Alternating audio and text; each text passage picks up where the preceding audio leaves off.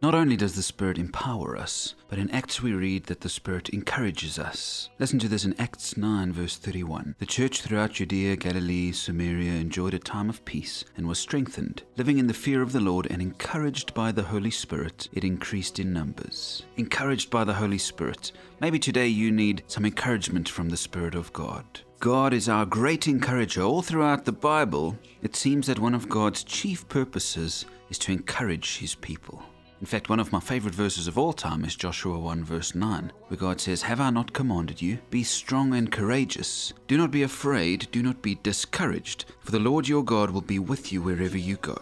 Now, Pentecost, in a sense, was almost a repeat of this great promise of God, as the Spirit became present with us at all times. Don't be discouraged, God said to Joshua. Be encouraged because I am with you. Don't be discouraged, he says to you and I today. Be encouraged because my Spirit is in you. Now, if you've studied counseling or done any counseling, you'll probably know about what's called the ministry of presence, which is simply being with someone in a tough time, not preaching not trying to figure it out to explain stuff to people, but just being with them as they struggle. Maybe you've experienced this in your life, how at a particularly tough time somebody just came and stayed with you for the day, or gave you that hug or that handshake without saying anything, without trying to explain what's going on, but just encouraging you by their presence. Well, God is the expert of the ministry of presence. He sends His Spirit to fill us, to gift us with His presence.